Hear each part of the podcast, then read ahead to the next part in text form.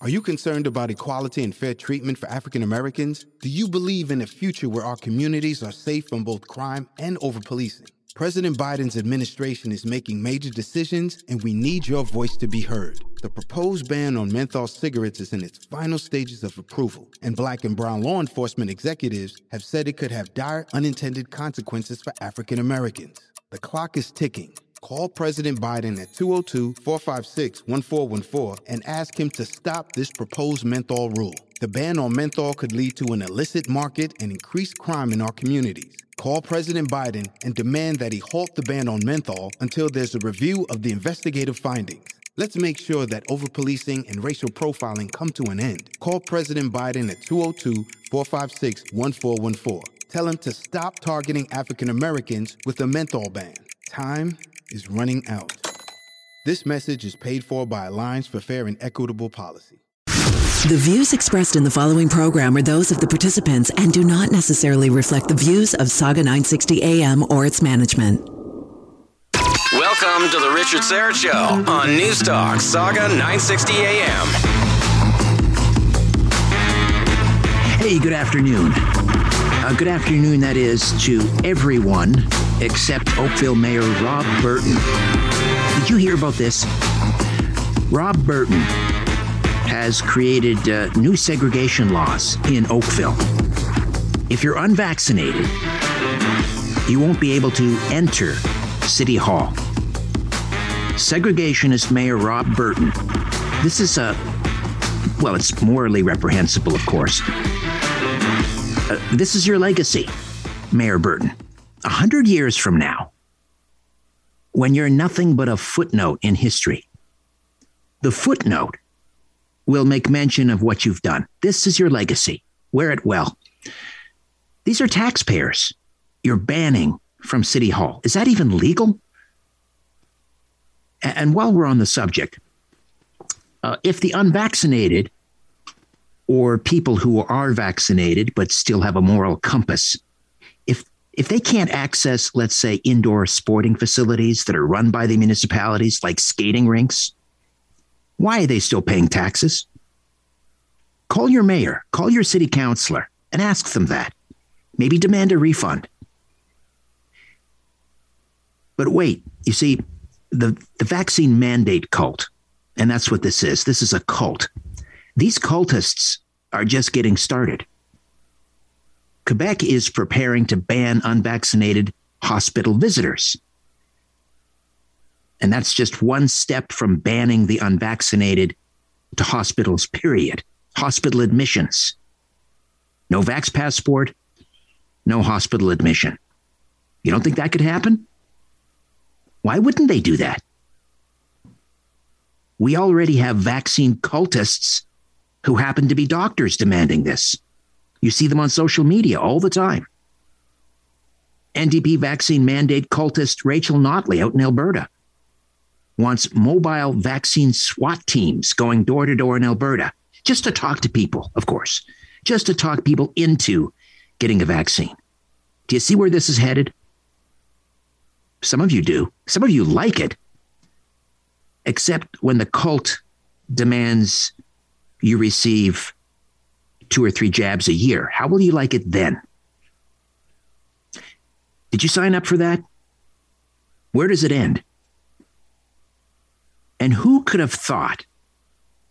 Who would have thought the only people who seem to understand the science, the only people who are talking sense about COVID vaccines are professional basketball players? And the ranks of the uh, vaccine hesitant in the NBA keeps growing.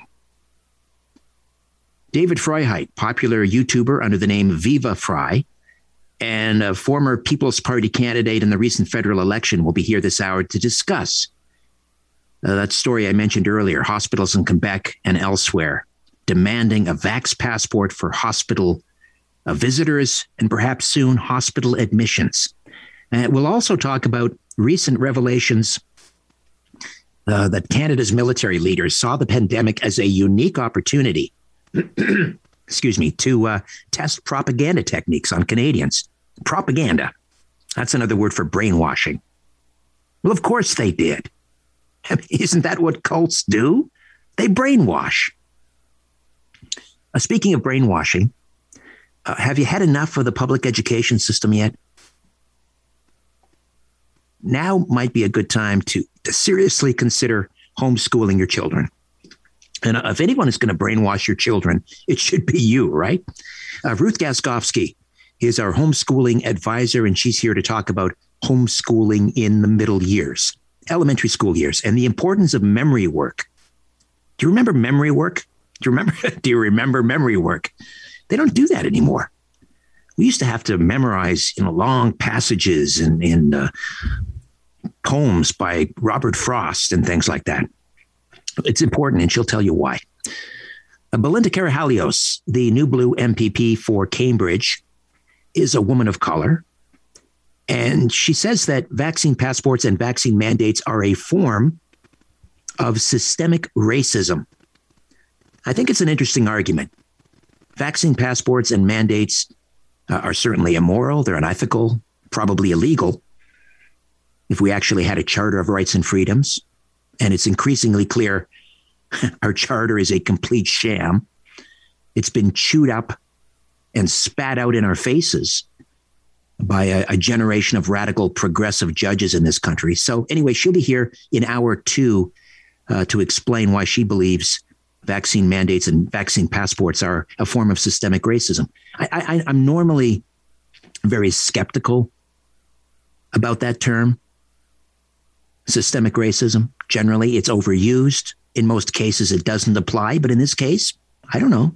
Given that people of color have been, I think, disproportionately hurt by uh, not COVID itself, but by misguided and immoral overreach. They were hurt by lockdowns. They're being hurt by vaccine passports. Immigrants and people of color, according to uh, the data, make up about 25% of the vaccine hesitant. You know, those people, as our racist prime minister refers to them. And it, it's it's now impossible for me to have any respect or regard for anyone who supports our prime minister. It really is. But again, I have to remind myself we're talking about a cult. These people are too far gone. You can't reach them. Uh, the radical left wing progressive Ford government has also officially killed Belinda's private members bill, ensuring uh, transparency and integrity in uh, political party elections and we'll discuss that as well. You know, there, there is nothing to stop a political party from stuffing ballot boxes or from cheating. So you pay for a, a party membership thinking you get to vote for the leader or the party executive, and you assume you assume it's fair, right? There are no laws. It's literally the Wild West. And apparently, the radical left wing progressive party under Doug Ford likes it that way. Uh, yesterday, I played a couple of uh, audio clips they were quite long, admittedly. I know it's not fashionable to play long, involved audio clips on the radio. You know, I had program directors that used to say, keep them under 30 seconds. Listeners don't have that long of an attention span. Uh, anyway, I, I, play long clips because they're important. And um, anyway, I played a couple of long clips from two individuals who spoke during an open session before the FDA's advisory public hearing session back on September 17th. One was a, an ER doctor from New Orleans. The other was a Silicon Valley tech entrepreneur who started something called COVID 19 Early Treatment Fund. And he says repurposed drugs are the fastest and cheapest way to end the pandemic. And during the clip, he mentioned in his testimony that based on the statistical data, vaccines are killing more people than saving, which is, you know, that's pretty inflammatory. Is it true? I don't know. Does this the data support that? I don't know. So I thought I should ask somebody I trust, a doctor I trust, and that would be board certified Dr. Peter McCullough, and he'll be here to discuss towards the tail end of the program. All right, let's get the irascible but lovable one in here. Hey, Lou, how are you? Fantastic, Richard. Thanks for having me on. It's always good. You know, yesterday we were talking about that crypto trading hamster that outperformed Warren Buffett and S&P 500. It, it got me to thinking, and uh, you know, how many other animals have outperformed, you know, the markets and the professionals? And I found this one. It was um, It was a six year old chimpanzee named Raven, became the 22nd most successful money manager in the US after choosing her stocks by throwing darts at a list of 133 internet companies. The chimp created her own index dubbed Monkey Dex, and in 1999 delivered, uh, let me see, what was it here?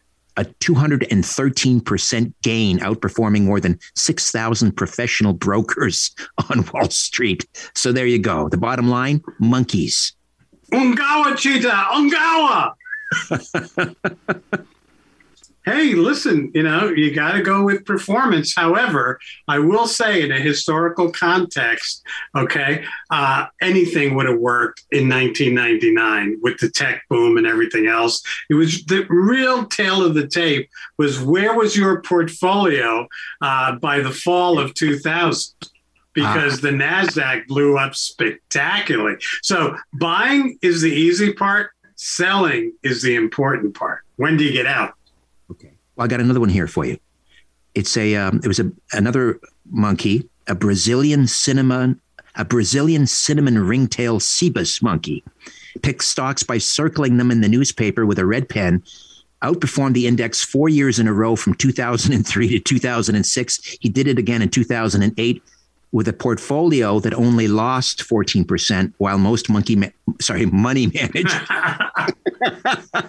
most money managers were losing upwards of 35% so he who loses least wins i guess in this case yeah i mean it, listen markets go up and markets go down. It depends on your term of your investment and your risk tolerance. So if you look at your investor profile and you know you notice that you you know you're you know got a lot of hair on your back and so on you might just be you know uh you know open to the possibility of managing other people's money right i'm going to go ask my brazilian cinnamon ringtail cebus whether i should go all in on precious metals well good luck with that you know um, i know you have exposure to it because you like it you right. like the you like the metals, but you know, all in that gets risky. Yeah, no, it's true. I was just that was just for the purposes of the joke. That's all. I wouldn't go. Oh, oh you're laughing about your money. Here, open your wallet. We'll have a good laugh.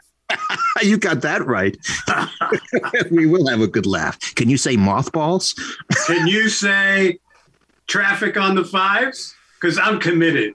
All right, I know you are. Guys committed. Capitalism a little heroes and villains when we come back. We're back as the Richard Syrett Show continues on News Talk, Saga 960 AM. You either die a hero or you live long enough to see yourself become the villain. Heroes and villains. All right. So I was mentioning earlier in my uh, monologue how it seems like the only people that seem to be talking sense these days regarding vaccines are NBA stars. So have a listen to this. This is, uh, I, I don't follow basketball. My two sons are crazy about basketball. They know all the players, they know all the stats. Uh, but this is a, um, a young man who plays with the Orlando Magic, Jonathan Isaac. Do you follow basketball, Jake? Jacob? or uh, Brandon? Is this is is this a would he be a, considered a star? I don't know. Is he a great player? Doesn't matter really. He's in the NBA. He must be great, right? Anyway, I don't know anything about Jonathan Isaac. That's the point. But after hearing are you concerned about equality and fair treatment for African Americans? Do you believe in a future where our communities are safe from both crime and over policing? President Biden's administration is making major decisions, and we need your voice to be heard. The proposed ban on menthol cigarettes is in its final stages of approval, and black and brown law enforcement executives have said it could have dire unintended consequences for African Americans. The clock is ticking. Call President Biden at 202 456 1414 and ask him to stop this proposed menthol rule. The ban on menthol could lead to an illicit market and increased crime in our communities. Call President Biden and demand that he halt the ban on menthol until there's a review of the investigative findings. Let's make sure that overpolicing and racial profiling come to an end. Call President Biden at 202 456 1414. Tell him to stop targeting African Americans with a menthol ban. Time is running out. This message is paid for by Alliance for Fair and Equitable Policy. These comments, I can tell you what, I like them. I like them a lot. And uh, he's today's hero. Let's have a listen. Jonathan, Josh Robbins with The Athletic. Uh, what is it about the vaccine that, that makes you hesitant to, to, to get it? Uh, I, I, would start with um, I've, I've, had COVID in the past, and so our, our understanding of antibodies, of natural immunity has uh, uh, changed a, a, great deal from the onset of the pandemic and is still evolving. I understand that the vaccine would uh, um, help if, if, if, you catch COVID and uh, you'll be able to have less symptoms um, from contracting it. But with me having COVID in the past and having antibodies um, with my current um, age group and uh, uh, fitness, physical fitness level, um, it's not necessarily a fear of mine. Uh, taking the vaccine um, like I said, it would decrease my chances of uh, uh, having a severe reaction, but it does open me up to the, albeit rare chance, but the possibility of having an adverse reaction to the vaccine itself. I don't believe that being unvaccinated means infected or being vaccinated means um, uninfected. You can still catch COVID with or without having the vaccine. I would say, honestly, the, the, the craziness of it all in terms of not being able to say that it should be everybody's fair choice without being demeaned or um, talked crazy to doesn't uh, make one comfortable to do what said person is uh, telling them to do. Um, yeah, I, I, would say that's that's a couple of the reasons that um, you know I would say I, am hesitant at this time, but at the end of the day. Uh, I don't feel that it is, um, you know, anyone's reason to come out and say, "Well, this is why" or "This is not why." It should just be their decision, and um, you know, loving your neighbors, not just loving those that, that agree with you or look like you or uh, move in the same way that you do. It's it's uh, uh, you know loving those who don't. Wow, can you imagine if we had public health officials or so-called elected representatives in this country that spoke to us that way? I would imagine that would go a long way to removing a lot of vaccine hesitancy. Possibly. I don't know that for sure. Uh, but he makes a lot of sense. Did he say anything there that was wrong? No. No. It's all very sound and reasonable. Science. Coming from an NBA star. Are you concerned about equality and fair treatment for African Americans? Do you believe in a future where our communities are safe from both crime and over policing? President Biden's administration is making major decisions, and we need your voice to be heard. The proposed ban on menthol cigarettes is in its final stages of approval, and black and brown law enforcement executives have said it could have dire unintended consequences for African Americans.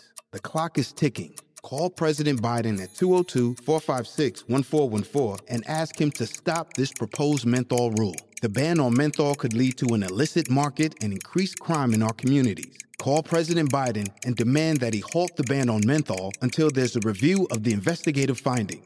Let's make sure that overpolicing and racial profiling come to an end. Call President Biden at 202 456 1414. Tell him to stop targeting African Americans with a menthol ban. Time is running out. This message is paid for by Alliance for Fair and Equitable Policy.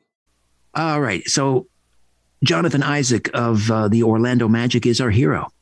I've got two villains, both coincidentally or not, leaders of their respective provincial NDP uh, organizations. Let's start with Alberta's NDP, former premier, failed premier, Rachel Notley.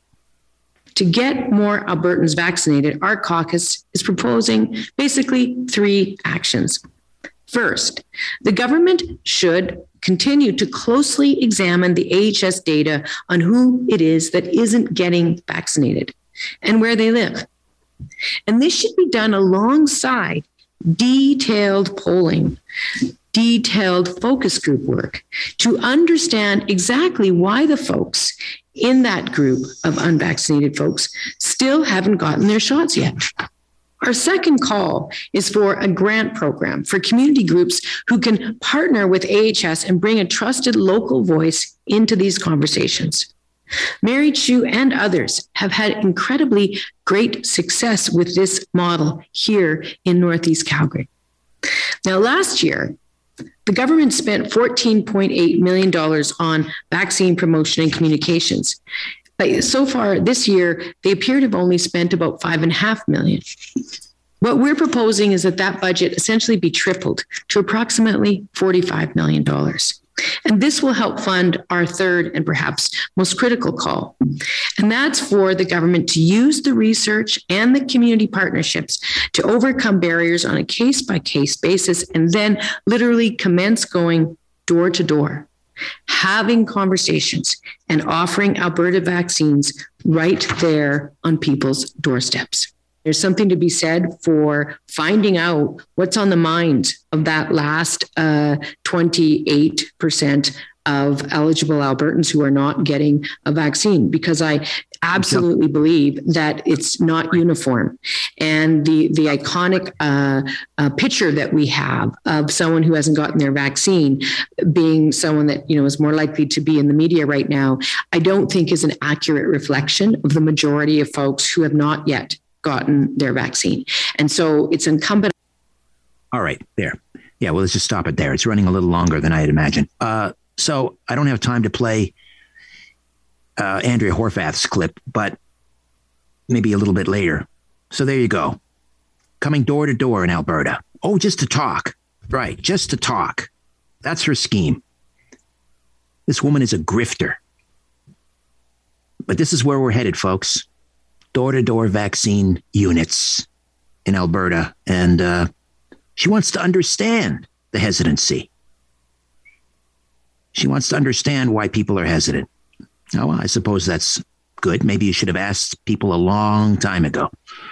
All right. Uh, when we come back, Quebec has announced vaccine passports will be required for all hospital visitors. Is it only a matter of time before vax passports will be required for all hospital admissions? David Freiheit, aka Viva Frei, will be here with that story next. Let's get back at it on Newstalk Saga 960 AM. It's the Richard Syrett Show.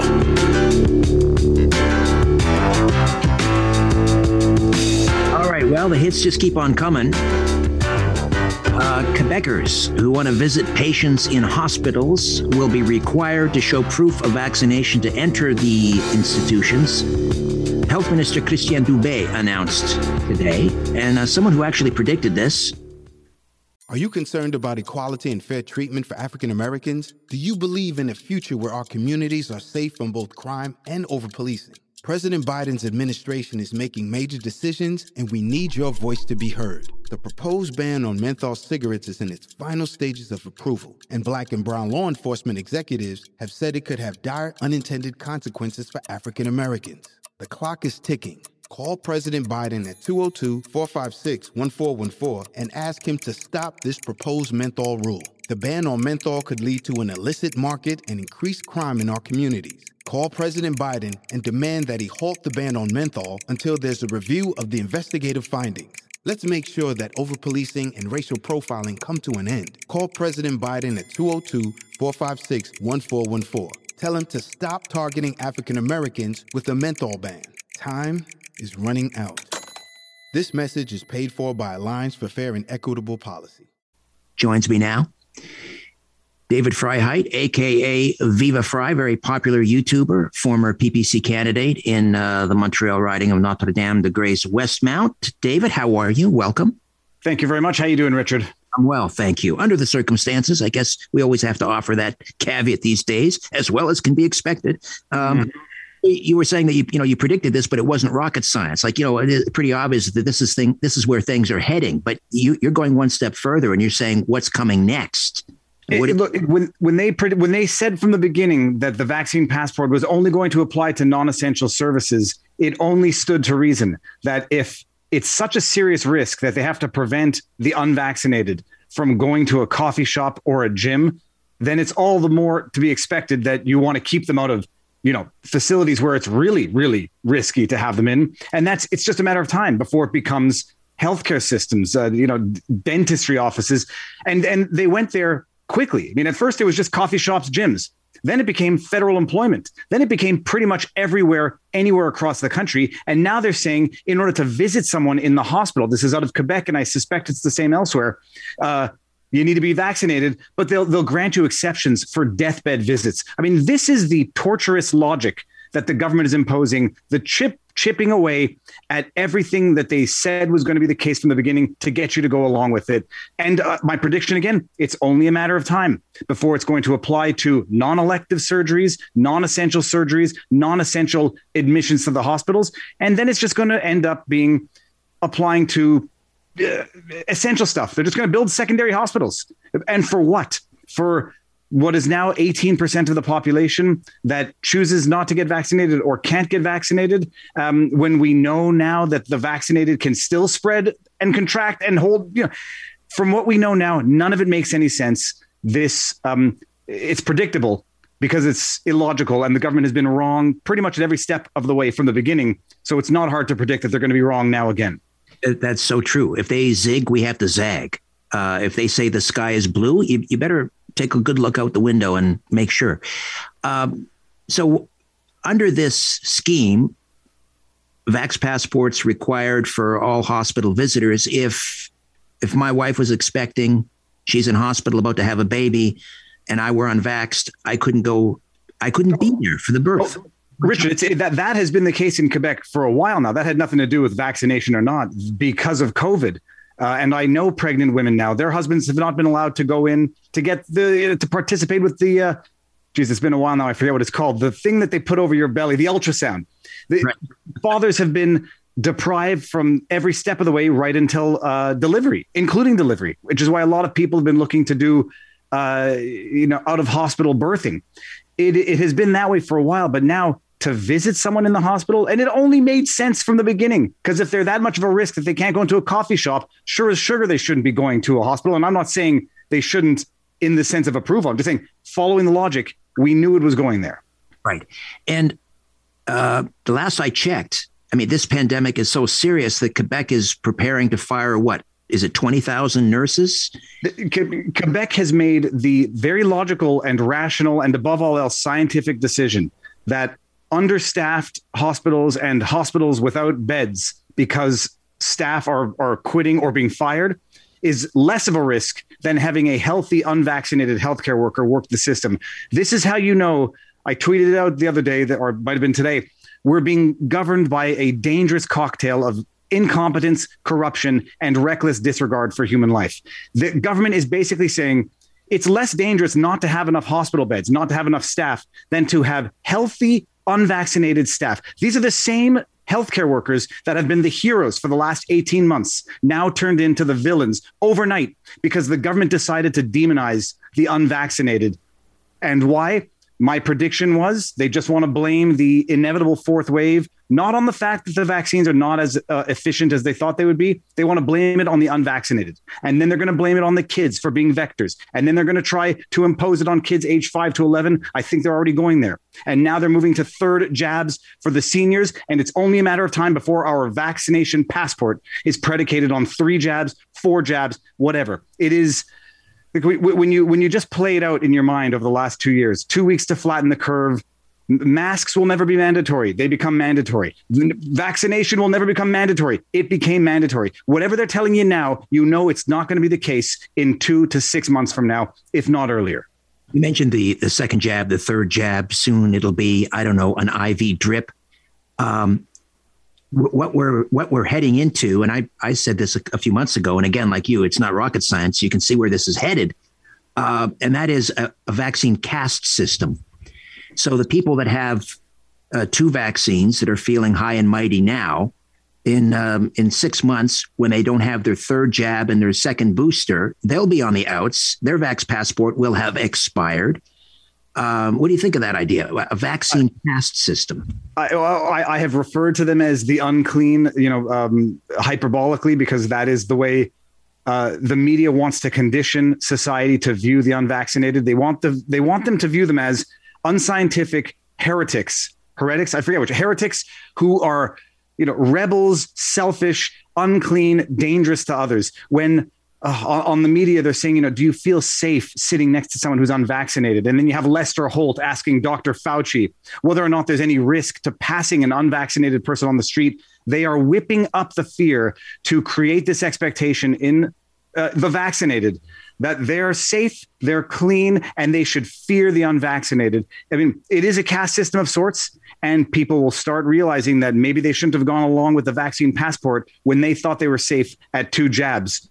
But you're going to have the people who are going to say, yep, sure, third, fourth booster, whatever you say, my body is now a receptacle of the state. I mean, that is basically what citizens of this otherwise and hitherto free country have become vessels for whatever the government says goes into your body, failing which you lose your rights. And that's not Canada. I dare say that's not even China. That's not, I don't even know that it's North Korea. I don't know what that is, but it is not a Canada that I ever thought would be the case. And yet, lo and behold, speaking of the elections, 95% of Canadians voted for more of this. So maybe it's only a matter of time before they wake up that it has to get sufficiently bad for more people than it has been up until now.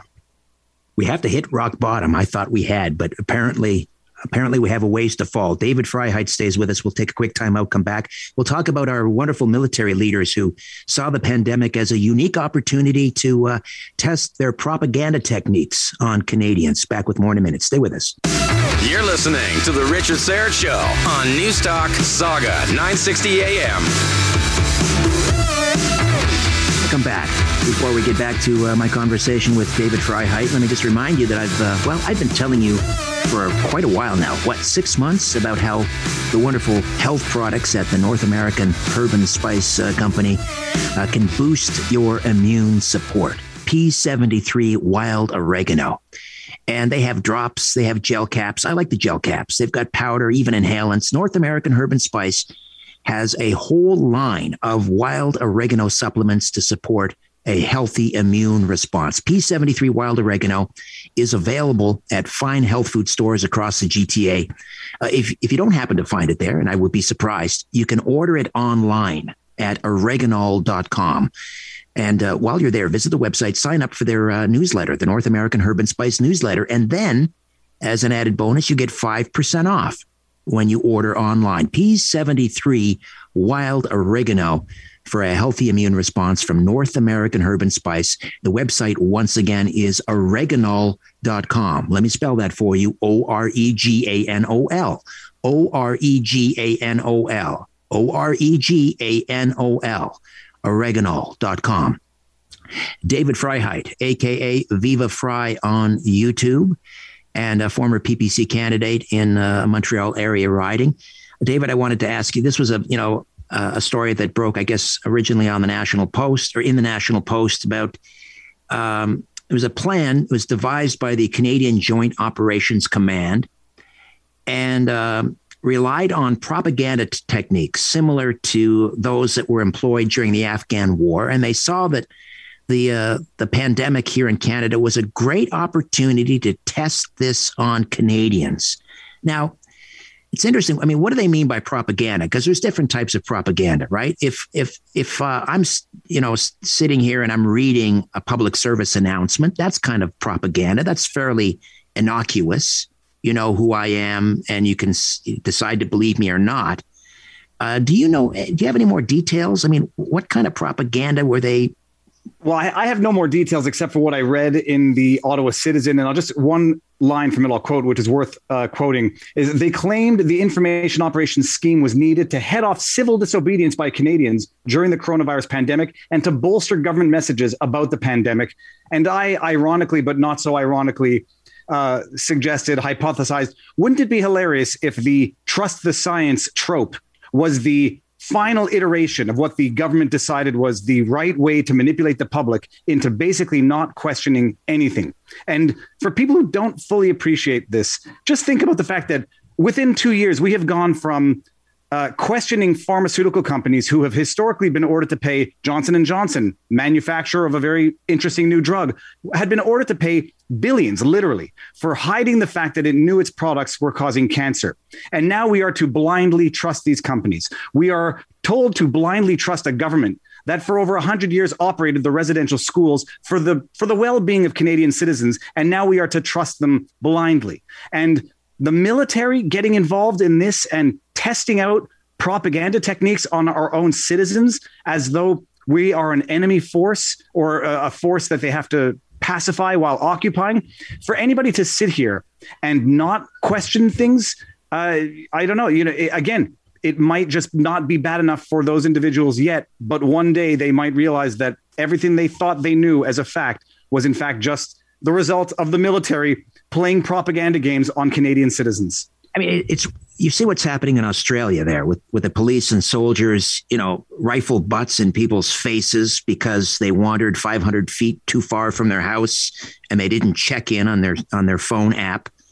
Uh, at least you know they're being honest about what they're doing right? Well, I, I, got to say, know, if anybody thinks that this has been done in Canada but has not been done elsewhere, they are also, you know, I would say naive at best. This, once you know that this has been done by the military in Canada against Canadian citizens, you know that this was MO across uh, all countries and presumably even in Australia, which is why they have subdued the better part of the population into accepting these measures and empowered the police officers to impose these measures. I mean, this doesn't just happen overnight. This is the result of serious manipulation over the course of an extended period of time, as we've seen over the last two years. But it's sho- it's shocking, and if someone doesn't find it shocking, they have just grown accustomed to institutionalized corruption. Right, right. I mean, I agree, it happens everywhere. But what we're seeing now in Australia, I think, is the end result. Was Orwell talked about how tyranny relies on fraud or and the inact the inaction of good people. That too, but fraud and force. And once you expose the fraud, they fall back on force. That's where Australia. That's why they're the canary, right? They're they're a little bit. They're a few steps ahead of us. They're a few steps ahead of us. We're a few steps behind them, and the U.S. is looking at us as as the cha- the natural dominoes in this sequence. And you know, the Americans are looking to see what happens in Canada, how much Canadians are willing to tolerate. Uh, but you know, the, our, our, ability to, I'll put it in quotes for everybody listening, to fight back, and I say politically, you know, our, our, our means of fighting back are limited. The United States, for good or for bad, have held on to their freedoms and clung to them with uh, the vigor that you cling to God-given rights in a way that Australians, New Zealanders, and Canadians certainly haven't. Right. Well, Australia, once a penal colony, always a penal colony. I guess. Tell us, uh, we just have a few minutes, or uh, uh, not about 30 seconds here. Tell us a little bit about the YouTube channel Viva Frei. What's happening? Well, we're, we're breaking down the lawsuits, talking about all things vaccine mandate related, whatever we're allowed to discuss on YouTube, other non COVID related lawsuits. Uh, it's blossomed into a beautiful community nearing 400,000 subs, over 2 million views a month, and talking all things law in what I think is a nonpartisan, objective manner.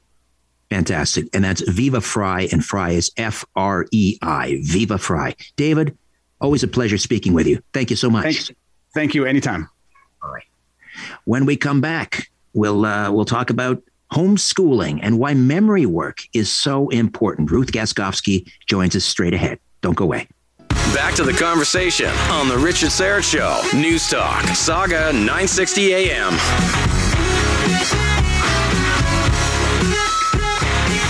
All right, welcome back. Over the last couple of weeks, we've been sort of breaking down homeschooling into the various cohorts. We we began with uh, talking about co-ops and and uh, you know maybe preschoolers, and then the early years.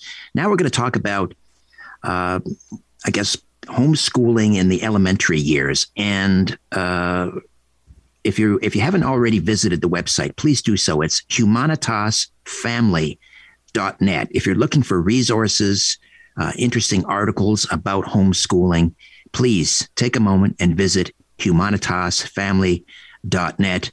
And uh, the person who put that all together joins us every Tuesday to talk about homeschooling is a, a veteran homeschooler, Ruth Gaskovski. Ruth, welcome once again. How are you? Very good, Richard. You make me sound old when you use that word.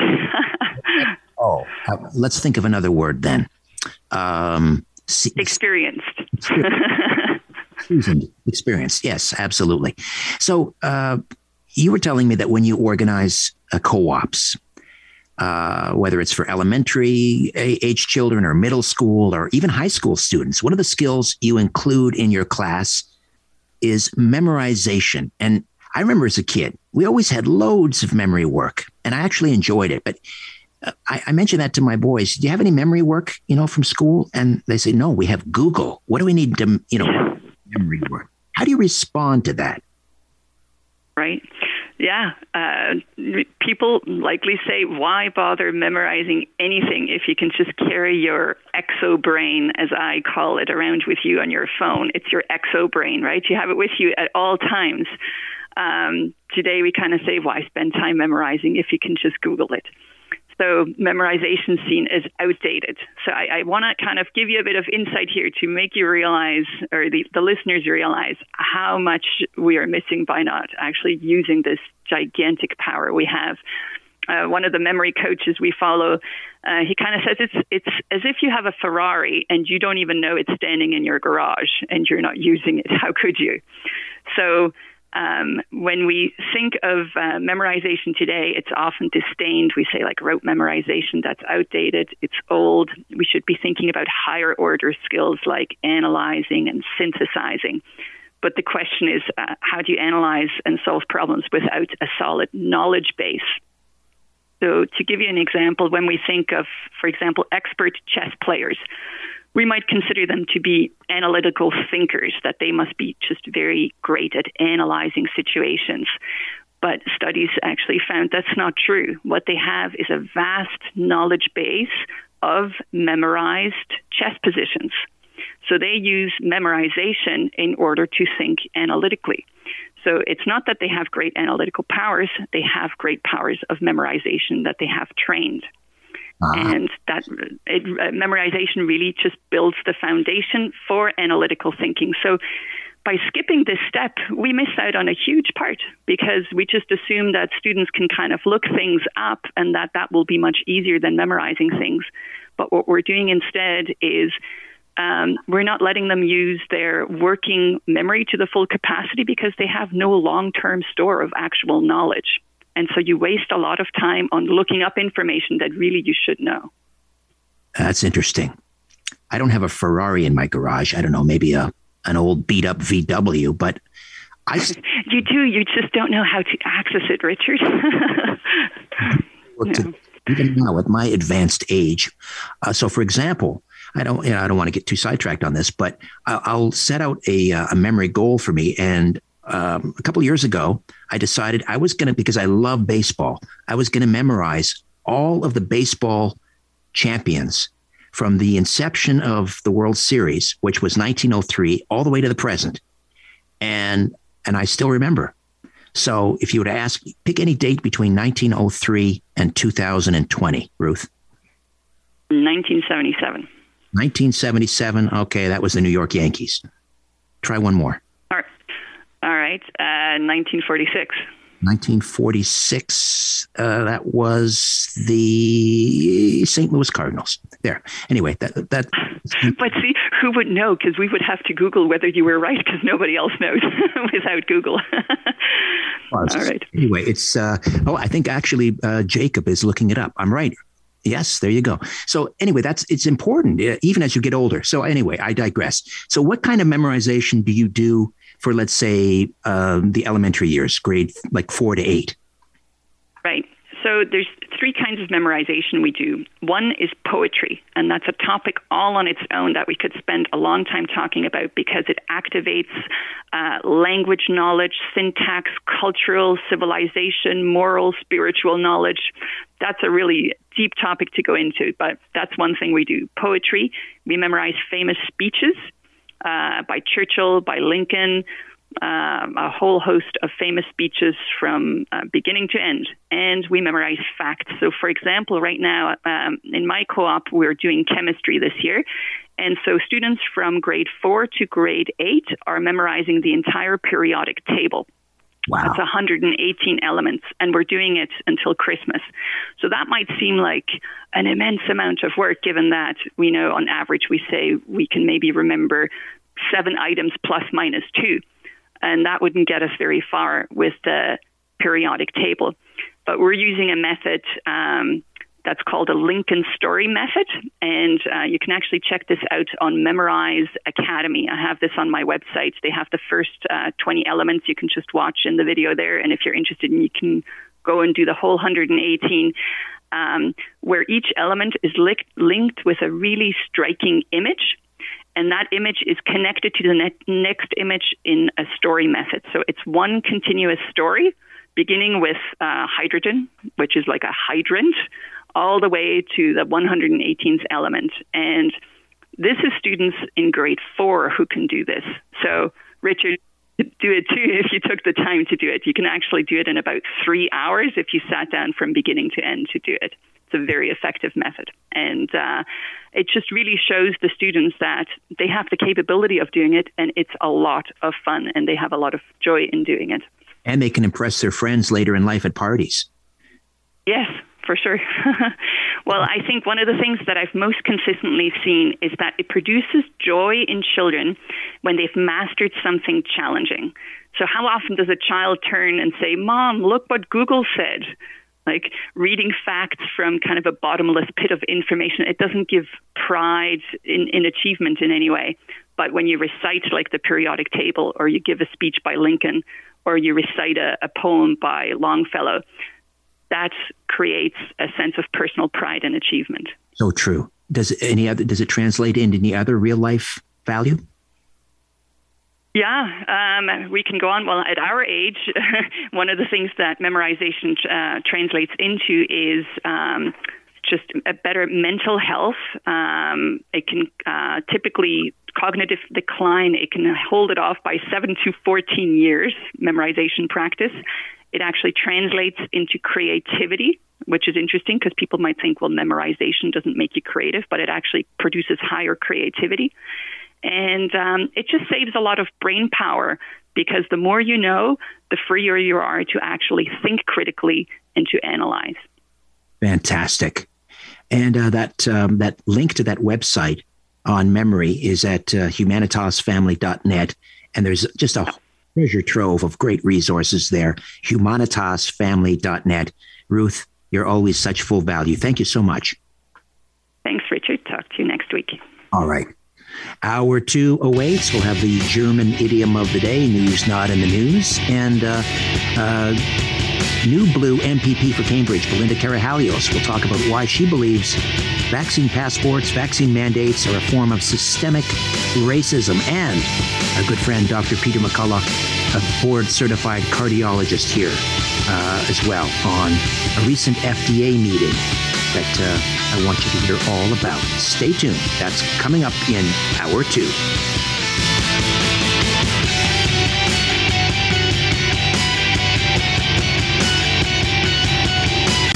The views expressed in the following program are those of the participants and do not necessarily reflect the views of Saga 960 AM or its management. The Richard Syrett Show continues on News Talk Saga 960 AM. All right, welcome to hour two. Belinda Karahalios, new blue MPP for Cambridge, will be here. Systemic racism? That's what she's calling vaccine passports and vaccine mandates. Uh, I mentioned earlier, I'm always a little skeptical of that term. I think it's overused. When everything is systemic racism, nothing is. But in this case, she may have a point.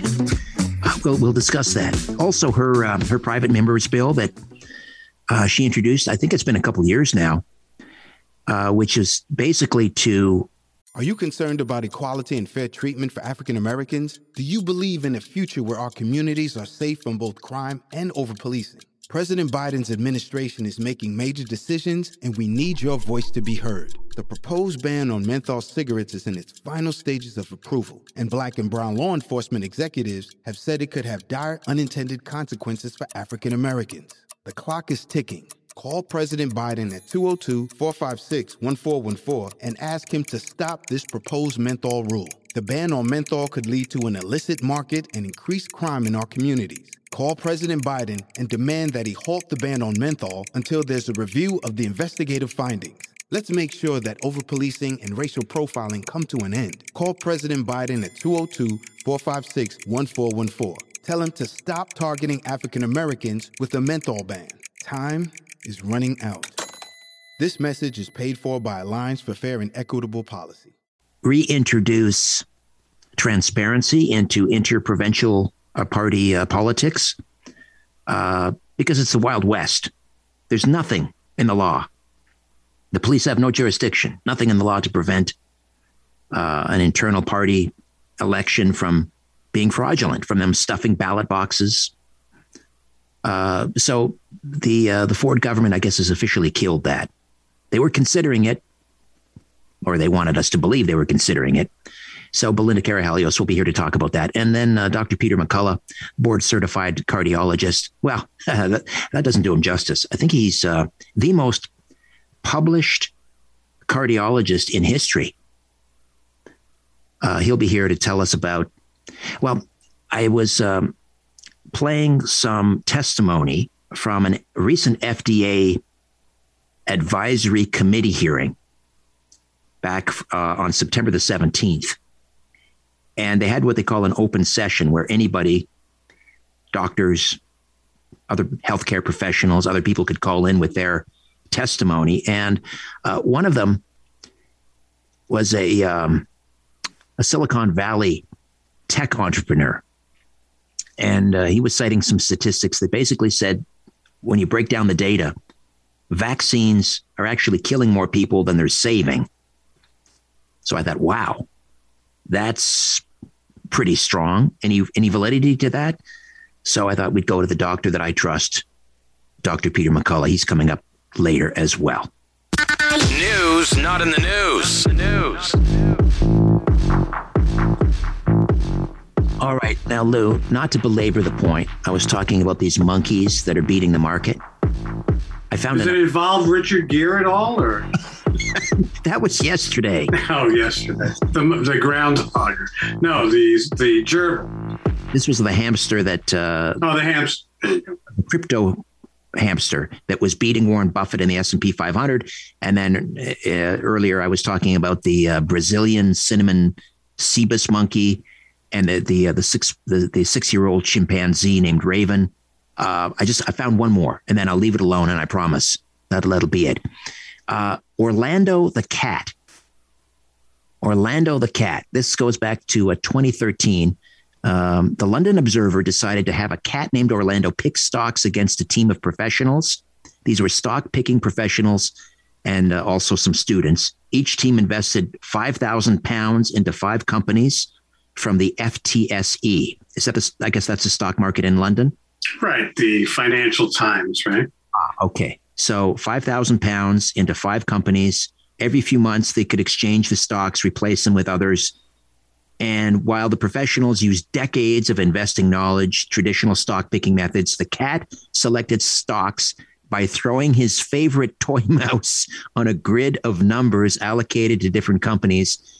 Uh, when it was all said and done, Orlando the cat managed to have an average return of 4.2% to end the year with about 5,500 pounds compared to the professionals at about 5,200 pounds. So the cat out invested them. That's it. That's all I'm going to say. Okay. We'll leave it at that. You know, uh, you were talking in the last uh, time we were together about extended audio tape that you were playing on the show. Right. So I have uh, an ongoing discussion with my daughter, Madeline, and I usually send her articles.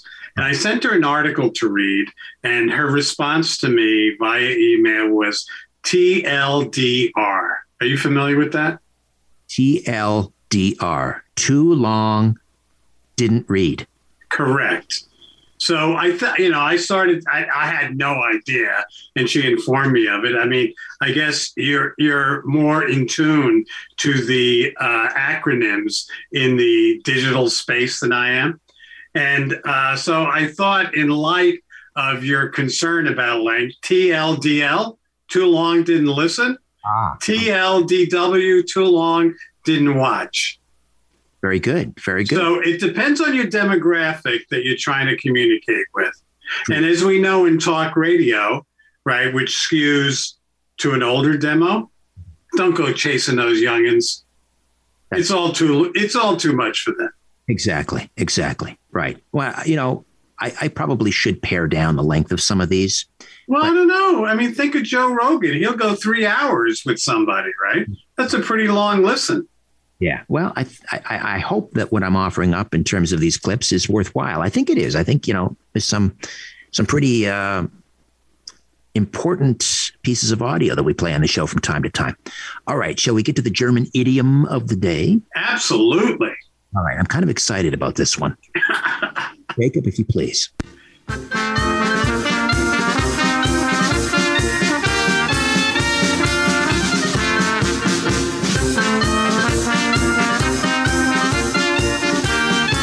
Cannenen auf Spatzen schießen. Mit Cannenen auf Spatzen schießen.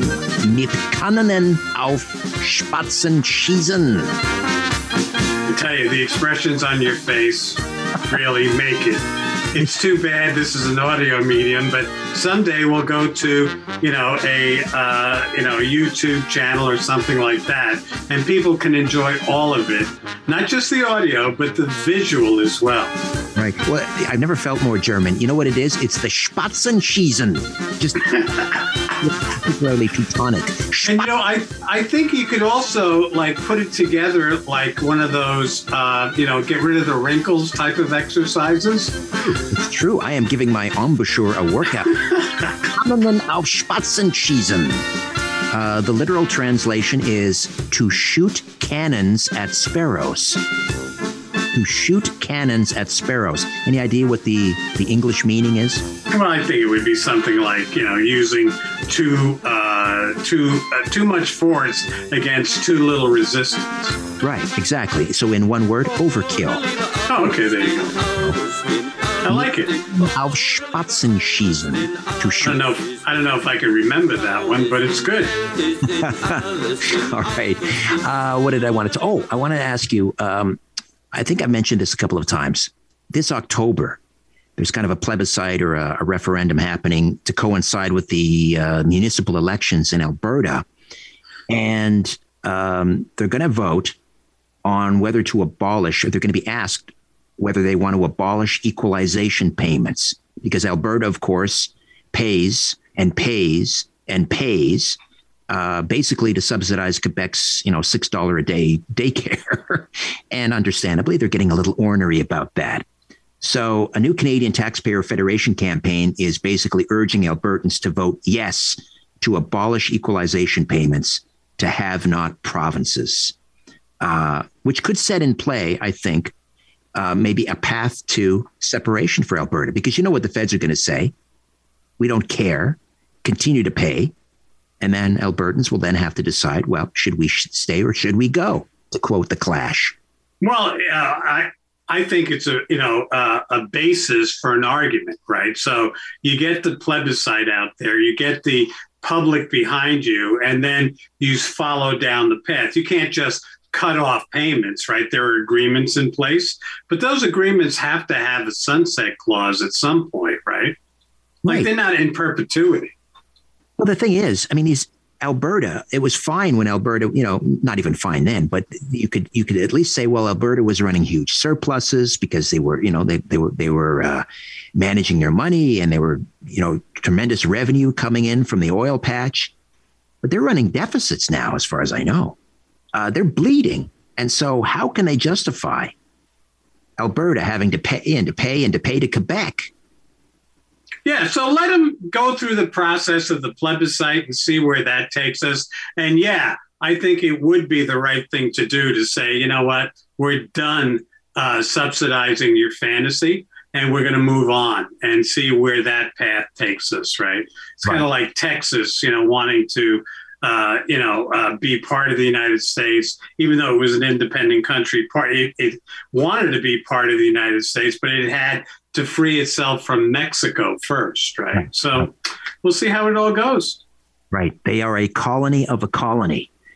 Um, although I don't see that happening under Jason Kenney. I think, I think, uh, His days are numbered. I don't think he's got legs to go much further. He should resign and let Trudeau give him his political plum, because that's really what it comes down to, right? right, right. William Shatner, age 90, is going into space. The legendary Star Trek actor set to become the oldest person ever to venture into space next month. According to reports, Captain Kirk himself will be one of the passengers aboard the next civilian flight of Jeff Bezos' New Shepard spacecraft when it launches in October. Wow, 90 and he's going into space. I mean, it's Well- age, Lou, and you you would say, no, I, I'm not going to do it. I wouldn't try it. Well, it depends. Like, I don't know why he's going for the 15 minute ride when he could go across the street to uh, Elon Musk and do a three day, you know, multiple orbit flight, right? Uh, Musk and SpaceX just had a bunch of uh, civilians up in his aircraft, right? Or his spacecraft. right? Well, they're doing a three day orbit. Well, that's what uh, Musk was doing, and they recovered. Nobody came out of it any worse for wear. So the 15 minute ride or the three day ride, I guess it depends on whose uh, whose deal that Captain Kirk is getting. So you remember when Kirk was the spokesperson for Travelocity? I think it was. Yes, I think he created that, didn't he? I'm not sure, but he made a swack load of dough promoting tra- a travel site back during the uh, the dot com bubble days, if you recall. Right. So I am sure he's not lending his celebrity to uh, Bezos just for a lift. Right. In other words, it's a big payday. Do re mi. Absolutely. You know, I, I have the uh, the honor and distinction of being called an idiot by William Shatner. Recently? No, this is going back about 15 years ago, and I was producing a morning show at another station, and he was doing the rounds, and he was uh, it was like prostate health awareness, or co- no, it was colon colon health awareness month, and he was promoting some some high fiber cereal. So he came in, and uh, he, you know, he was talking up the, uh, uh, the, the benefits of this this cereal, and it had you know bran, and it had oats, and it had, and I said, "Geez, uh, William, that sounds like something you'd feed to the winner of the Queen's Plate." he said, "No, it's not, you idiot." So I, I have that. No one can take that away from me. I got called an idiot by Captain Kirk. Yeah, I had him blow me off. I was producing some segments uh, for a cable 10 show, and he was there at a celebrity skiathon at uh, Sunshine Village. And yeah, he didn't really. I was asking him some questions, and he didn't like them, and he just basically blew me off. And I said, "Well, that's fine. See you later. Oh, we'll go talk to Dr. Ruth." She gave you plenty of time. oh yeah, such a nice lady. All right, you have a great night. We'll talk to you tomorrow. Okay, can't wait. Happy capitalism. Happy capitalism.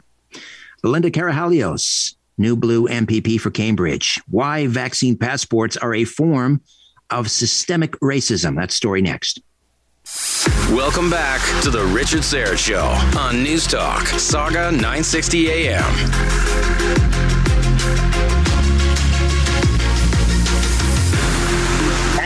Passports, vaccine mandates as a form of systemic racism. It's an interesting argument. I, I mentioned before, I'm, I'm kind of, in general, skeptical of that term, systemic racism. It, it can be overused. It is overused. But in this case, let's just think about it for a bit. Well, let's let's get new blue party MPP for Cambridge, Belinda Karahalios, in here to uh, help us think about it. Belinda, how are you?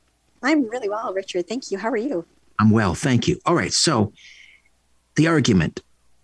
Let's let's make the argument that vaccine passports are we including vaccine mandates in this as well? Are forms of systemic racism?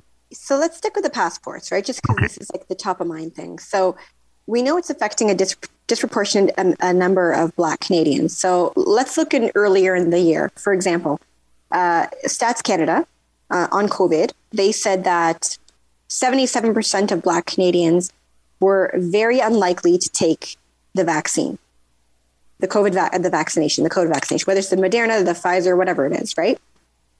And now you have Doug Ford and the PC government implementing these vaccine passports, saying that if you don't have the vaccine, or maybe you just don't want to show the fact that you've taken the vaccination, because some people don't want to share their private medical information. Now, these individuals cannot access cinemas, they cannot access uh, change rooms for their children if their kids want to go play sports, but that's a whole other issue that I could get into and talk forever about. They can't access indoor dining, they can't access gyms. And so these people are now being turned away. You've got two classes of citizens. Uh, and when you, we have a large number of Black Canadians not getting the vaccine, whether for you know they're vaccine hesitant, maybe they're not comfortable with the rules, whatever it is. Now you're um, segregating them from doing regular everyday things that they should be allowed to do. Hmm. Interesting. Um, I mean, I, I know that the uh, the vaccine hesitant, and I saw this data. It was published in Maclean's magazine by Abacus, and said that 25 percent of the unvaccinated or the vaccine hesitant, I think that is the term, 25 percent are immigrants and people of color. Right. uh, which is interesting. So they've really, uh, they have been, as you say, they've been. It's kind of a double whammy, not necessarily COVID itself, but the reaction, because let's you know it, when you look at um, I, I, don't I don't want to generalize here, but new arrivals who come to this country, maybe people of color, maybe not, but immigrants. Often they their first jobs are in the service industries, so those were obviously hit very hard with the lockdowns, closed down. So those people didn't have jobs to go to. Uh, and now they're being hit again with these passports, these vaccine passports. And it was very distressing to hear Prime Minister Trudeau refer to them them as those people. And he was referring to all of the unvaccinated, but included in that group were obviously people of color, immigrants. He referred to them as those people. Um, so there, you know, maybe there is something to this argument that this is a form of systemic racism. Well, the other thing is like you know you talk about the twenty five percent immigrants um, and people of color. Well, I think about the Polish community, right? They that that's that's I would say a lot of the people that I speak to are from the Polish community. There is a mistrust with government among that community, and that's just because of their history, right? Like they they dealt with a lot of um, unfortunate history for people coming from Poland, and so you're asking uh, these individuals who have this history behind them to to implicitly trust government, saying, you know, especially a government that's lied to us repeatedly over the last 18 months. Oh, it's two weeks. It's just one lockdown. It's two. It's three. It's till we get 75% vaccination. Now it's into the 90s. Now we got to get your kids vaccinated five years. Like, you know, they've been lying to us for the last 18 months. And so you look at, you know, we'll say the Polish community again, is it any wonder that there's hesitancy there? And then, like you said with Trudeau, um, instead of listening to people, uh, people are being shamed and they're being labeled as anti-vaxxers and conspiracy theorists and and what other else uh, they're doing. And when people start using labels to describe another group of people, it's because they don't actually have a, a real argument that they can sit on. There's nothing else they can say, so they they resort to name calling and labeling. They don't want to acknowledge what these people are going through. Belinda Karahalios, New Blue MPP for the riding of Cambridge. Did I read uh, that the speaker at Queen's Park basically wants a vax passport for the legislature? So, in other words, if you're a sitting MPP and you you don't have proof of vaccination, you won't be able to sit in the legislature. So what he did was that he decided, and there was no vote about this, there was no discussion. He decided on his own that um, all MPPs would ha- and their staff and anyone who works on the legislative precinct would have to show proof of full vaccination. It had to be 14 days post double vax, um, or uh, proof of a medical exemption. And um, if you had a medical exemption to not take it, or if you didn't want to disclose or didn't take the vaccine, then you would have to show uh, proof of a negative rapid antigen test within the last 48 hours. Um, and that would come out of the, the staff member or the MPP's pocket. And it's interesting how many restrictions they're putting on elected representatives. So, first it was uh, the unanimous consent motion that the PCs put through saying that members had to don a tightly fitted cloth mask in order to sit in the legislature and to vote. Uh, and there was no uh, room there for there to be ex- ex- exemptions. They, they, didn't say unless there was an exemption. So people who can't wear or, or are unable to, whatever the case is, it was either wear your mask or you can't do your job and your your constituents won't have a voice for the next it turned out to be a year.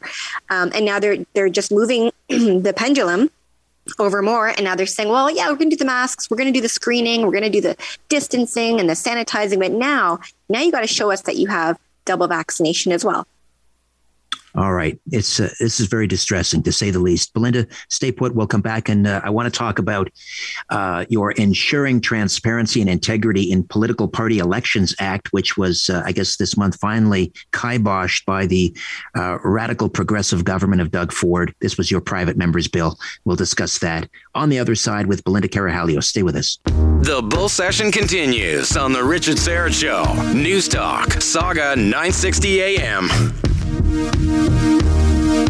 New Blue MPP Belinda Karahalios is uh, with us. So, two years ago, uh, Belinda, you introduced a private member's bill ensuring transparency and integrity in political party elections. And um, it kind of sat in committee for quite a while. And I guess formally this month, the Ford government basically killed it, right? So, um, first of all, just explain to people uh, fairly quickly what that uh, Transparency and Integrity in Political Party Elections Act intended to do.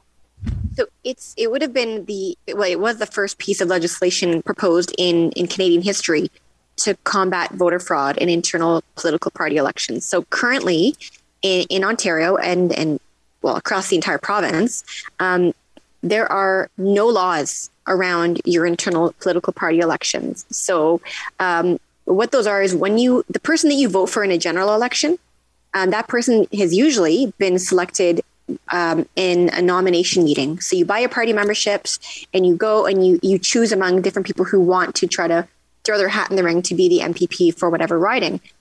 And so right now, or, and because my my bill was was killed by Doug Ford and the PCs, if you faked one's voter information, you voted more than once, if there was any ballot stuffing, uh, whether it be in a candidate nomination or a leadership race, um, even if the police found evidence of fraud, as the case with Hamilton West, Ancaster, Dundas, where they actually found fraud, they can't do anything. So my bill would have created various offenses against this and required political parties to publicly report um, their election results. And so, very similar to what we already do for our general elections, um, I was asking that we make laws to make them apply for internal party elections. Right, right. So if like the uh, the conservative party leadership, when I was a conservative, and let's say I wanted Max Bernier to be the leader, mm-hmm. and so I voted for him. And I'm not saying this happened. Maybe it did. Maybe it didn't. That those uh, individuals, let's say, in the back room that run the party, didn't want Max to be leader. They wanted Andrew Scheer to be leader. And so they stuffed the ballot boxes, allegedly. Mm-hmm. Uh, and so Andrew Scheer won, Max lost, allegedly. That's the way it may have happened. And I were to complain to the police, there's nothing they can do about it. That's exactly it. So a great example is in 2018 when uh, Jim ran for party PC party president, November of 2018. There were uh, more ballots cast than people who voted at the PC convention for the executive election. And, you know, you contact the police, you contact Elections Ontario, and they both say there's nothing we can do about it because there is no laws governing what goes on in internal party elections. So Jim currently has a lawsuit against the Ontario PC Party for that election, uh, and that's um, that's still before the courts. That seems almost unbelievable in a supposedly mature Western liberal democracy that there are no laws preventing cheating and fraud in an internal political party election. It just, I mean, is that just for Ontario or is that, do you know, is that across the country? That's across the country. And no one has any laws governing this. And what's scary, and I, people like think about it, the person that is going to go on on a ballot for a general election who could potentially have power and influence over your everyday lives, if they get into that spot because of uh, them allowing or being part of corruption that uh, to, to, get them there like think about that do you really want that person to be in a position of power making rules like i mean we've got the corrupt pcs and look what's happening in our province right now we've got 18 months of almost a dictatorship so like it, it matters like we should have rules around this and the pcs were not interested so, you know, it died at committee. And now that the legislature was prorogued, it's compl- it's been deep sixed. It's done. And would you have gotten any support from the NDP or the Liberals on this? Would they be interested in cleaning up this mess, or are they all in cahoots? Well, that was actually the funny thing. So I had support from the Liberal caucus, what if you want to call them that, because they're small.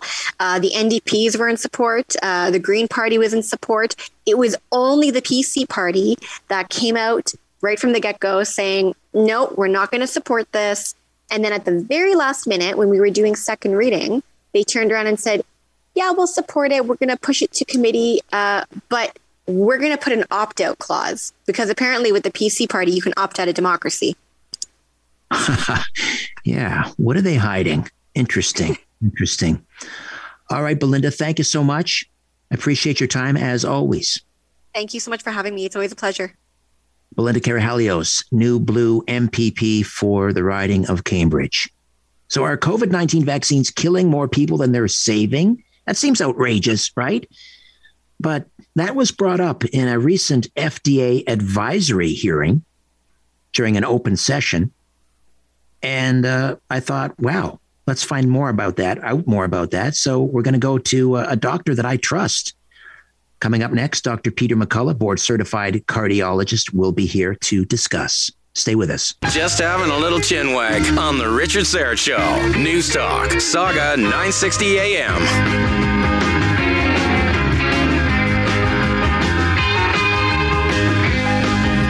played some audio from an FDA advisory meeting that took place back on September the 17th and there was an what they call an open session. So you had other doctors, not part of the FDA advisory committee, calling in, expressing their concerns.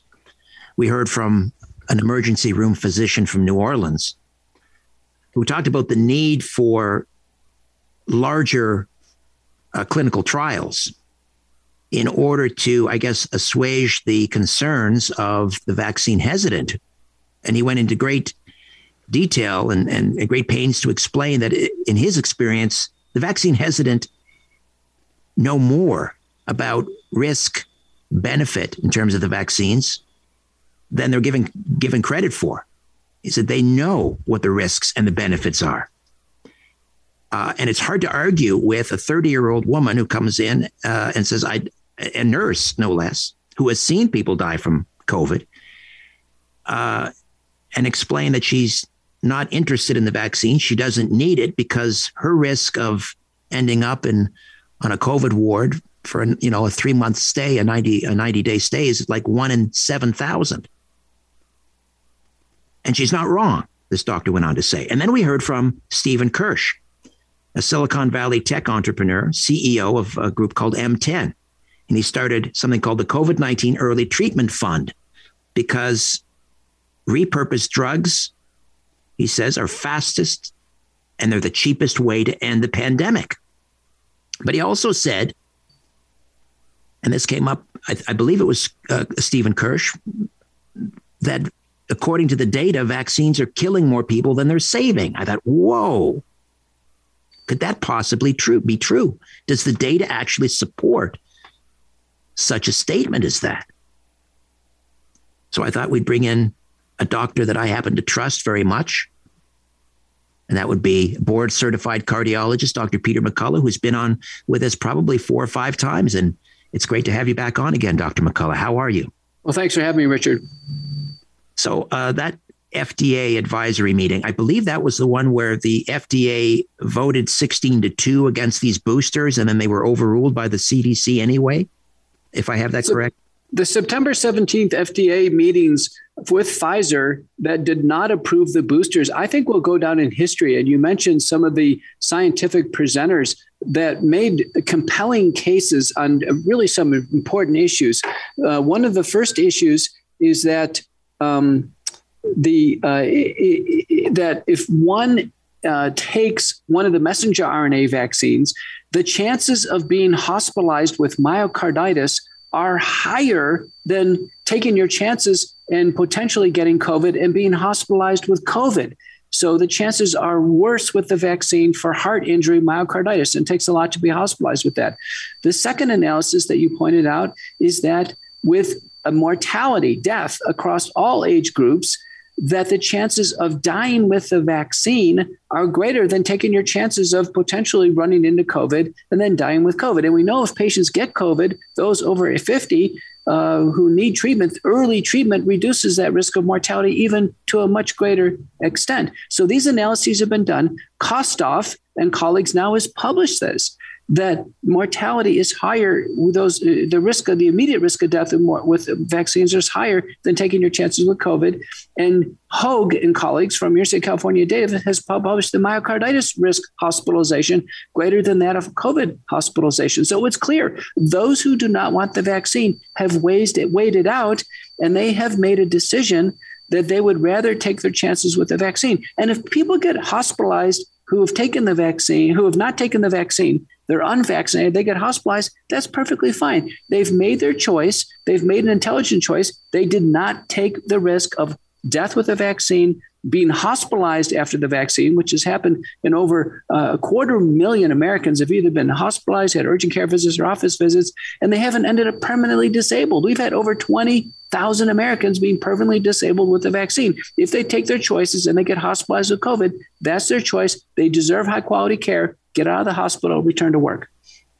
Oh, uh, is it a, are we able to quantify how many lives are saved by the vaccine and, and if so how how is that calculated?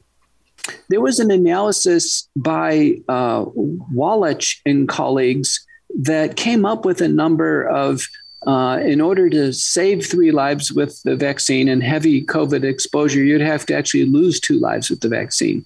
Uh, whatever it is, uh, Canadians and Americans, they have no appetite of losing their life at the end of an injection needle. They're not going to do it.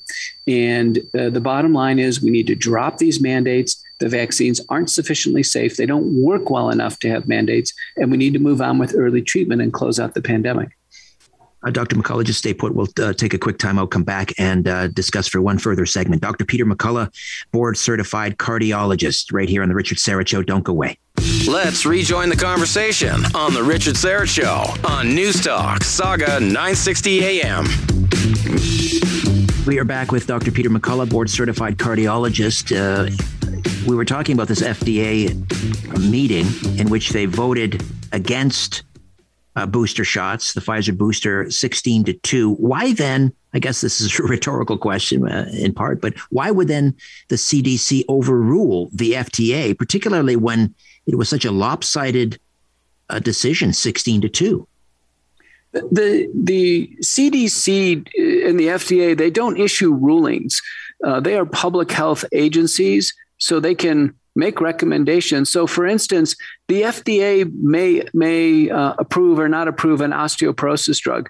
The CDC may not have a recommendation or have a recommendation in terms of public health implementation. So the CDC doesn't have a hierarchy over the FDA and the FDA doesn't over the CDC. The FDA is largely there on drug safety, and we just didn't have the safety or the efficacy for the Pfizer booster. And what the CDC says with respect to implementation is separate. Ah, but it, it, it, would appear as if the the Biden administration and maybe even uh, up here in Canada uh, seem to be siding with the CDC. Um, so I guess maybe that's the, the question then. Why would governments side with the CDC and their guidance on this rather than the FDA that voted 16 to 2 against boosters? The public program for vaccination is actually sponsored by the CDC and FDA jointly. So when someone signs the consent form, that's what it says on it. That's the CDC FDA program. So they should be in agreement with one another. And I think Americans and Canadians would expect that they shouldn't have division. And if it's clear 16 to 2, no boosters, uh, they they had insufficient data for people over 65, so even that was a conjecture. At this point in time, the public should take uh, note of the uh, experts. The experts weighed in. No boosters, insufficient data on efficacy, uh, very alarming data on safety, and, and move on. Uh, other types of opinions are going to come out. People are going to disagree. Some people may strongly feel in favor of the vaccines. Others will feel uh, against the vaccines. Some will be neutral. But the, the meeting stands as it is. I want to go back to the uh, the data on myocarditis. Healthy boys uh, more likely to be admitted to a hospital with a, a rare side effect. Um, in fact, four to six times more likely to be diagnosed with vaccine related myocarditis than ending up in hospital with COVID over a four month period. Now, this is a this was an earlier study, but I think I heard in that FDA meeting someone talk about a much larger cohort regarding myocarditis, all the way up to age 60. Did I hear that correctly? What is the what is the risk for, let's say, people from, I don't know, 12 to 60? Do we know with, with, with regards to myocarditis? The vaccine program has not had complete assessment of myocarditis. That means everybody would need an EKG, cardiac troponin, uh, cardiac echo, some type of exam. So all we have is spontaneously reported cases. In June, when the CDC and FDA looked at this, we had 200 cases that they thought and they use the term rare, which is, um, I think that's dismissive because unless you check everybody for it, you don't know if it's rare. And sure enough, I was right because now we have over 5,000 cases in the United States that have been verified by the CDC. And I've reported some, so I know exactly what I'm talking about. I can tell you it's not rare. We should consider this tip of the iceberg. We should, the FDA has warned Americans on Pfizer and Moderna on myocarditis. We now know, based on the analysis from the University of California, Davis, the risks are higher with myocarditis and being hospitalized. That's serious. That means chest pain, uh, heart muscle injury, heart failure. We're talking a serious hospitalization. The chances are are more likely to be hospitalized with myocarditis, be damaged by the vaccine, than actually taking your chances with COVID itself. And remember, COVID itself, even in younger people, if they have severe symptoms, it's easily treated.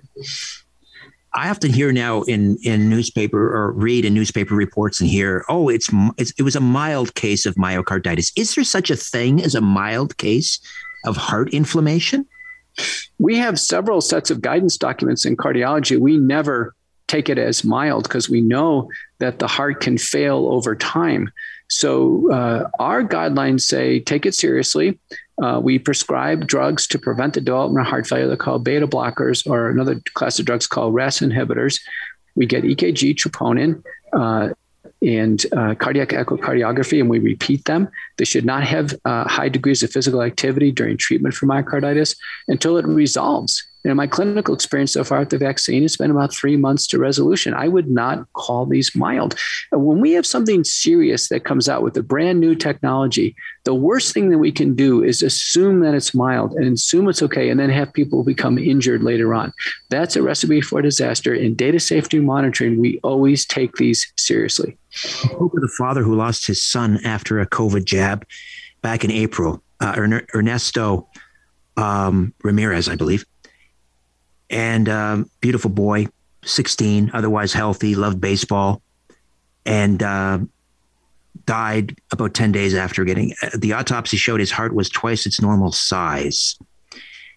Uh, I mean, we talk about heart inflammation, but heart enlarging to twice its normal size. Have you heard of any other similar cases? Yes, there's been some other autopsies reported, and it's the same finding. So when the heart becomes uh, inflamed and the vaccine uh, studs the heart with uh, adenoviral or messenger RNA, and then the spike protein starts to be produced within heart muscle cells. It's very abnormal. It's expressed on the cell surface. The body attacks its own heart muscle cells. The heart muscle cells start to die and become necrotic, and then the heart begins to dilate and take on fluid edema. And so the heart weight increases and the heart size increases. And at the very end, the child or young person either suffers a heart failure death or a sudden arrhythmic uh, form of sudden cardiac death. And then th- that's it. That's the end of life. So myocarditis is fatal and can be fatal and should be taken seriously.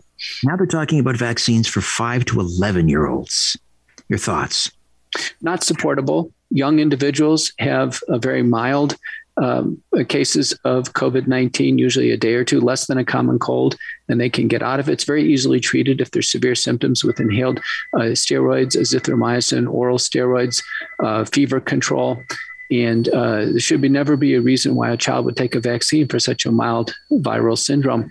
Uh, and at this point in time, you can see even uh, for the current age ranges under the emergency use authorization, the um, the risk to benefit ratio is not favorable. Uh, the younger age group we go, the more unfavorable that equation will become.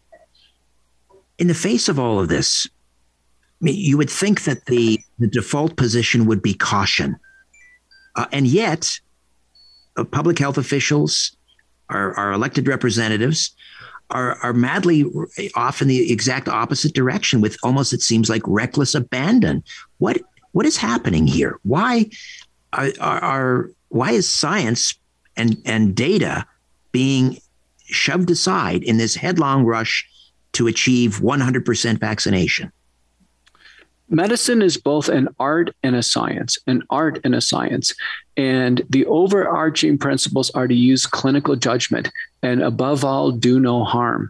So now's the time for the most expert and wise and circumspect and cautious physicians to really weigh in and give judgment to our leaders. Uh, at this point in time, it is absolutely dangerous to our population to have recklessness in the decisions without having medical jurisprudence, without having a very careful review of the data by independent experts and getting team based decisions on how to move forward. If there's an FDA meeting and a team and listening to expert presenters uh, gives the final word, no approval for boosters, we need to leave it there and move on. The same thing with uh, children. Let's see experts come to the table and start to carefully review both the art and science involved with respect to vaccines. Dr. Peter McCullough, I appreciate. I know you're very busy. Thank you for your time. All the Thank best. You. All right. Wow. That's for me. My thanks to Jody, Jacob, and Brandon. I'll be back tomorrow, God willing, to do it all over again. The irascible but lovable Lou will uh, push back against uh, the global warming cultists, and People's Party leader Max Bernier will be here to reveal the future of his movement. The Brian Crombie Hour is next. I'll speak to you tomorrow at 4. Don't be late.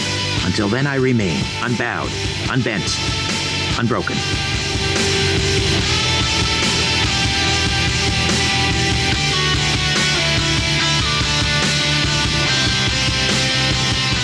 That's it. That's all. For more Richard Syrett Show, podcasts, blogs, and other stuff, go to sauga960am.ca. Stop talking past each other and start talking with each other. We'll see you tomorrow afternoon at 4 on The Richard Syrett Show on News Talk, Sauga 960 AM. Are you concerned about equality and fair treatment for African Americans? Do you believe in a future where our communities are safe from both crime and over policing? President Biden's administration is making major decisions, and we need your voice to be heard. The proposed ban on menthol cigarettes is in its final stages of approval, and black and brown law enforcement executives have said it could have dire unintended consequences for African Americans.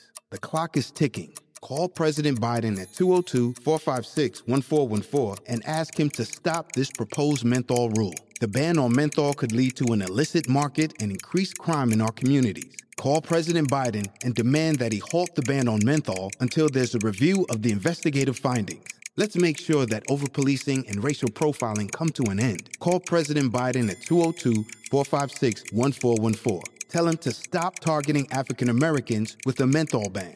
Time is running out. This message is paid for by Alliance for Fair and Equitable Policy.